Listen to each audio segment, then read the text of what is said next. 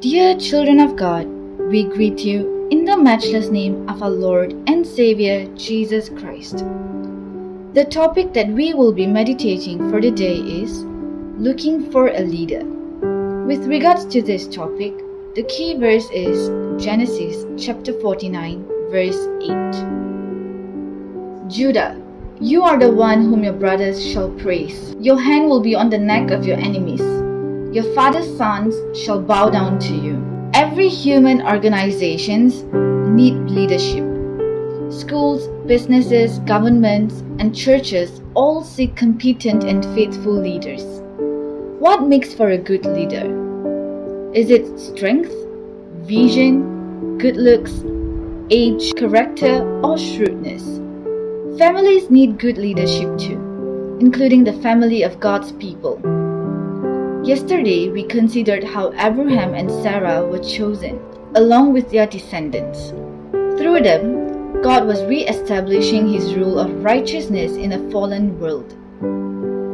But the story that follows in Genesis shows a family that gradually descends into chaos. This is what happens in the stories of Abraham, Isaac, and Jacob, later known as Israel, and his twelve sons. Fear leads to unfaithfulness.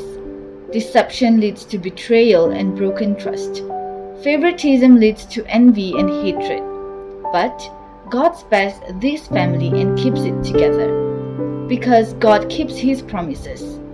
In our reading today from Genesis chapter forty-nine, Judah, one of Israel's sons, is named as the main tribe from whom kings would come. The New Testament also reveals later that Jesus is the Lion of the tribe of Judah. He is the true King whom God promised would come, and He will restore God's rule of righteousness forever. Let's pray. Almighty Father, we thank You for sending Jesus, the Lion of the tribe of Judah, to save us from chaos and destruction.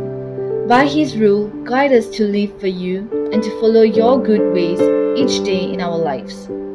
Amen.